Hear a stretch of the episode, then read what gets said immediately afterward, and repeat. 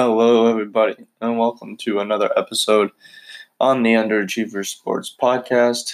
Today is Wednesday, August 21st, and on the slate, we had one game last night.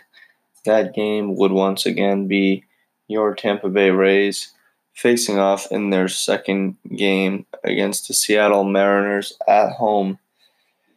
It would be yet another loss for your Tampa Bay Rays, who would lose by a final score of seven to four.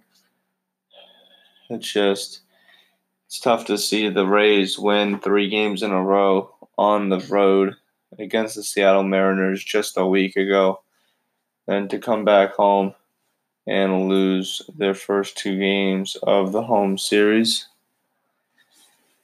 It continues to be the same problems the pitching has just been poor. I mean, in the three games we played at Seattle, we only gave up a total of seven runs. In the first two games at home, we've given up nine runs and seven runs. So it's just it's crazy to think that you could take the total amount of runs scored by Seattle at home in that three game series and it is equal to or less than any amount of run they scored in any game at Tropicana Field. Seven giving up seven runs and giving up nine runs is not going to win you any baseball game. Uh, it's very tough to compete with that.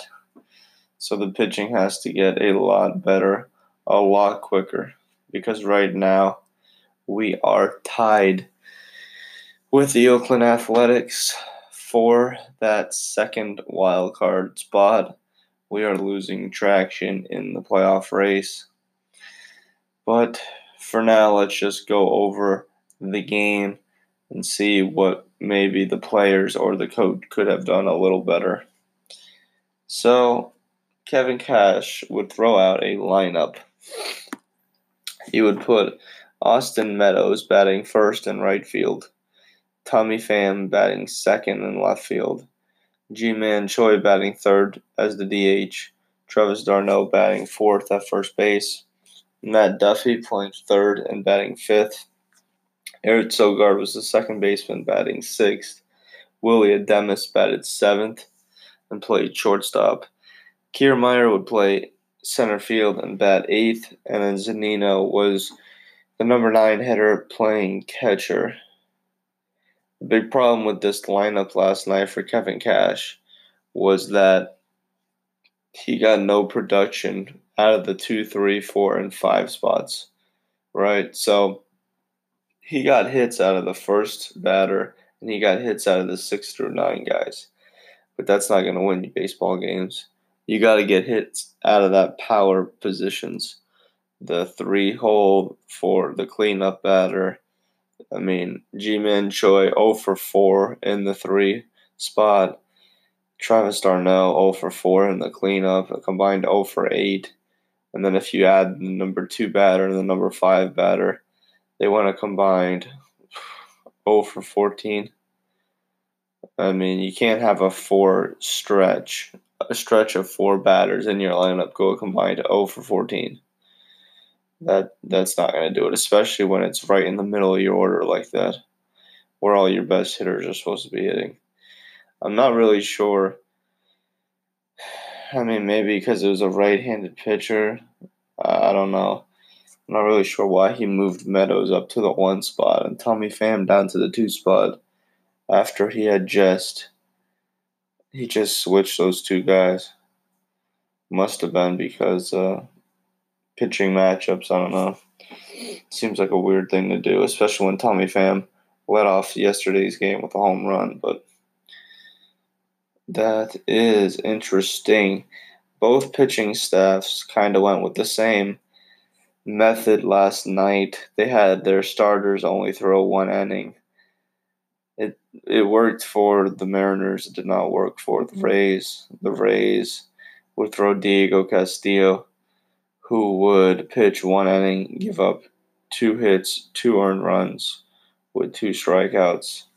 Not a good inning for Mr. Castillo.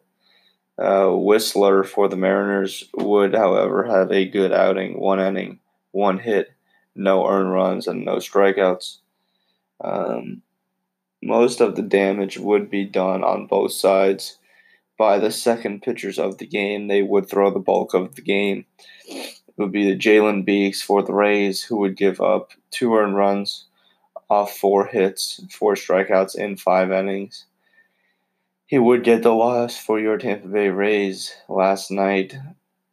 Uh, Milner would come in for two innings. He would give up two hits, one earned run, one strikeout. And Kittredge would pitch the ninth, give up one hit, no earned runs, and one strikeout. So, uh, as a total pitching staff, they really didn't have a good night again. Although it seems a common trend of these past two games, the pitching staff gave up a five earned runs, and the Mariners scored seven. So the defense has definitely been shaky because last night we gave up four unearned runs. Tonight we gave up two unearned runs. You know, five four is a lot closer than seven to four. So defense needs to be better. The errors are definitely getting to us and are giving up a lot of runs. Um, yeah. So, I mean, on the other side, the Mariners would throw five guys. They would throw one more pitcher than we did. Milone gave up four runs. He gave up all the runs in the game for the Mariners because there was a point the Mariners got up two nothing, then we tied it two two, then we actually took the lead at four to two, and then they would tie it four four, go up six four the next inning, and then seven four the next inning. So let's go over these scoring plays and do the play by play, inning by inning. See where it went wrong. We'll do the scoring plays. Okay, in top of the first inning, Diego Castillo would give up a home run to Seager. Uh, he would homer to right field, hit a good shot, 408. Crawford scored, made it 2 0. The Rays would strike in the bottom of the second inning, Zunino would score Adames on a single to left. Meadows grounded into a fielder's choice. Kiermaier would score. That would tie the game up 2 2. Um, then we would get back on the score sheet in the bottom of the fourth inning. Kiermaier would double the left. Sogard would score. Adames to third. Later in that same inning, Austin Meadows would ground out to second base. However, that would score Willy Adames, who got to third on the Kiermaier double. Kiermaier would get to third, and that would give the Rays a four to two lead going into the top of the fifth inning. However, the Rays would quickly give the lead right back. Lopes would score on a Jalen Beeks wild pitch. Broxton would go to second. Later in the inning, Nola would double the left, scoring Broxton. Crawford would be thrown out at home. That would keep the game tied at four. Then in the top of the sixth inning, Murphy once again would homer in this series. He'd homer to left center field, scoring Seager a two run shot. That's Murphy's third home run in the last couple of games against the Rays. And then in the top of the seventh, Seager would double to right and Nola would score, making it a seven to four ball game, and no runs would be scored after the top of the seventh inning. That would do it for your Tampa Bay Rays. And they really, really, really got to focus on that guy Murphy. He's got six home runs in his last four games, and he's got three in his last two against us. So definitely keep an eye on him. It seems like Nola's name got mentioned a lot. Seager's name got mentioned a lot. Really, uh, I got to do a better job of keeping those guys in check because it is really the heart of their order. Nola bats third, Seager bats fourth, Murphy bats fifth. And they are having good seasons. So if I'm a Rays pitcher, definitely have to keep a better eye out on those three guys in the order. Uh, good game by Willy Adames at the plate, went three for four. Good game for Kiermaier. Those two guys were the only multi-hit guys in the game. Everybody else. Zunino, Sogard, and Austin Meadows all had one hit. And then, of course, as I said before, the two through five guys, Pham, Choi, d'Arnaud, and Duffy, all were offers last night in the game. Just got to get more production from the you know good part of the lineup. You can't you can't be batting second, third, fourth, and fifth if you're not going to get on base. So got to have better production out of those guys for sure. Um, the Rays will play another game today on Wednesday. They will play their last game against the Seattle Mariners, and then they will not skip a beat as they play Thursday, Friday, Saturday, Sunday, four game series against the Baltimore Orioles.